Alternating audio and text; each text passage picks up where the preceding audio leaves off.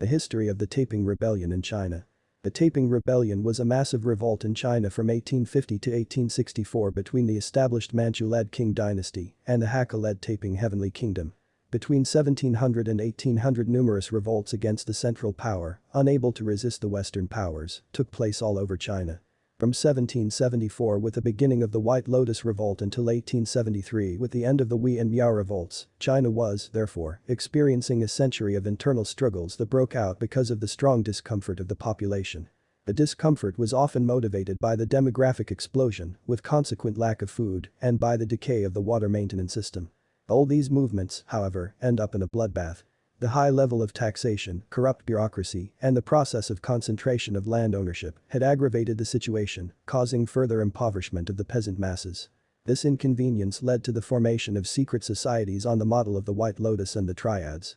The impositions of Great Britain had further worsened an already serious situation. The decision to open new ports north of Canton was also damaging the local merchants, porters, boatmen, and the pirates themselves, to whom the Western fleets had declared war.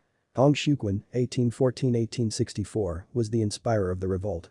Coming from a family of small landowners of the Hakka minority, in 1837 he became seriously ill following a series of failures at the imperial examinations that threw him into despair.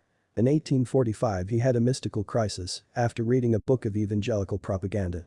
In his dreams and visions, Hong ascended to heaven where he met God and Jesus, who revealed to him his true divine nature and his anti-Confucian mission. From this moment on, he claimed to be the younger brother of Jesus and to have received the order to eliminate the demons. The Manchurian dynasty. Confucius, seen as the main culprit of human corruption, is also uninvited in Hong. His Christianity is syncretic, steeped in Confucianism, Buddhism, Taoism, and Manichaeism. The Christian community was born around him, mostly made up of friends, Feng Yunshan, and relatives, such as his cousin Hong Rengan. Their first action was the destruction of the idols of the local temple. Following this event, they were driven out of the village. Thus begun their activity as missionaries, preaching for Guangxi. Feng founded the god worshippers, gathering numerous proselytes among the Hakkas and Miaos of the area. 1847 the two cousins Hong moved to Canton, where they started to study Christianity under the guidance of the Presbyterian missionary I.J. Roberts, but without receiving baptism. Hong left Canton and headed for the Thistle Mountain, plus FQ, in Guangxi province, meeting with the god worshippers. They were armed to defend themselves against the bandits who were infesting the area at the time. Conflicts break out between the worshippers and the local Confucian nobles, worried about the sex vandalism against the idols kept in the temples. Tension grew and the intervention of government troops was required. Meanwhile, however, the ranks of Hong's followers swell, and unexpectedly the worshippers of God manage to take over the military.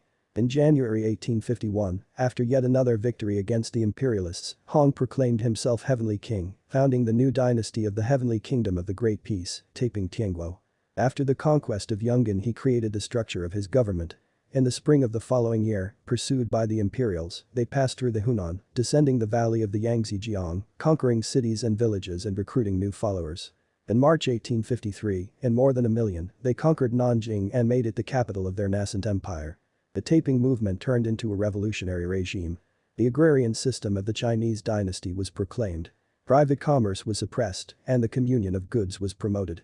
The company was divided into ku, groups of 25 families. Hong Rengan promoted an opening towards Western innovations, seen as a means to strengthen Christian values in the community and defended women's rights. In this phase, he lost his mystical religious vision. His reforms no longer reflected the ambitions of the peasant masses, but were much closer to the middle-class classes. In the period of maximum expansion, the Taipings occupied the eastern Guangxi, the southwestern Hunan, the Hubei, the Anhui, the Jiangxi, and the Zhejiang. Sure of God's protection, the Taiping prepared two military expeditions, one to the north, to conquer Beijing, and one to the west. The first was defeated, the second, after a series of encouraging victories, was forced to return to the capital to break the encirclement of the imperial troops. In June 1856, the Taipings made their last great success against the Manchurian dynasty. A series of bloody feuds and internal clashes between the various kings who controlled the various kingdoms regions decreed the end of the dynasty. Since 1852, the Eastern King, Yang Xiuqing, had increased his power against the Heavenly King himself, who exercised power in an increasingly despotic manner. Hong then decided to dismiss the eastern king, causing the northern king, Wei Chang, to wage war against him. Hong finally eliminated the northern king as well. In 1863 Hong died after having eliminated all kings, without having succeeded in establishing a kingdom capable of surviving his death. The following year the imperial troops concluded the destruction of the Taiping entering also in Nanking after a long siege. They were guided by the exponent of the small Manchurian nobility Zeng Guofan, that for 12 years, from 1852, when he received the assignment to move towards the Hunan, until the final victory on the rebels, fought the Taiping with alternate results. The early days were characterized by some major defeats to make him meditate on suicide. Only in 1854, with the victories of his generals, Kibu and Peng Yulin, did he begin to believe in the real strength of his troops.